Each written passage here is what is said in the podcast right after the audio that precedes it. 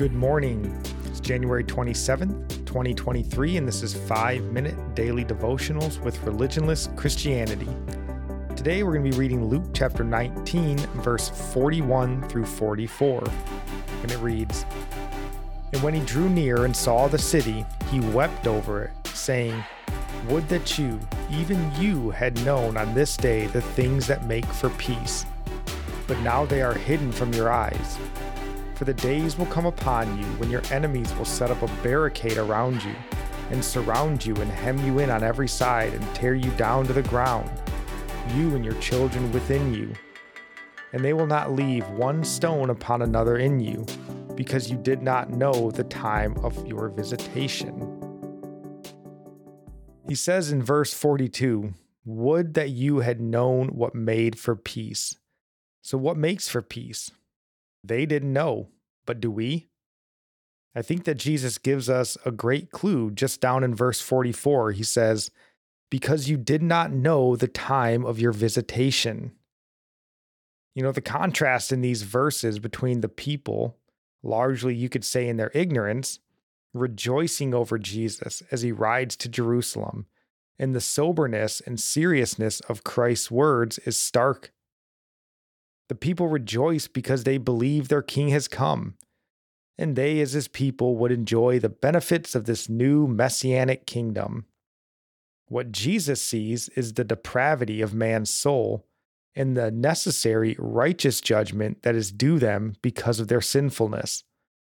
The messianic kingdom will come one day, but it will not be that day. In fact, much more suffering will have to take place between that day and our King's second coming. Thankfully, the penalty for sin has been paid by Christ on the cross. The prophecies foretold by prophets of old and our Savior have been in motion. There are still more prophecies to be fulfilled until that glorious day when the Lord returns. So, until that day, and with whatever time we have left, open your eyes to the things that make for peace faith in the Lord Jesus Christ, God made flesh. And I'll reiterate one more time the quote from Matthew Henry I read last week. Whoever will not be ruled by the grace of Christ will inevitably be ruined by the wrath of Christ. And the time of their visitation was prophesied throughout the scriptures. Their eyes were on the earthly kingdom, but Jesus came to set his people free from sin. And what a sadness it is to be blind to spiritual bondage. Did they even know that one day sin would be no more? I think we still have many Christians today who are only concerned with things of the kingdom but neglect the freedom we have in Christ, the freedom to not sin. Christ came to set us free from it now. He gave us the Holy Spirit to help us, and one of those ways is through conviction of sin. And I bring this section of scripture up so often uh, to make a point, and here it is again. Uh, Not everyone who says to me, Lord, Lord, shall enter the kingdom of heaven, but he who does the will of my Father in heaven. Many will say to me in that day, Lord, Lord, have we not prophesied in your name, cast out demons in your name, and done many wonders in your name? And then I will declare to them, I never knew you. Depart from me, you who practice lawlessness. This is those who are all about working for God and his kingdom, but deny him by living in willful sin. Our work is yielding to the Holy Spirit when he convicts us of sin or to help us forgive others. These things are not seen as very great miracles in most Christian churches today.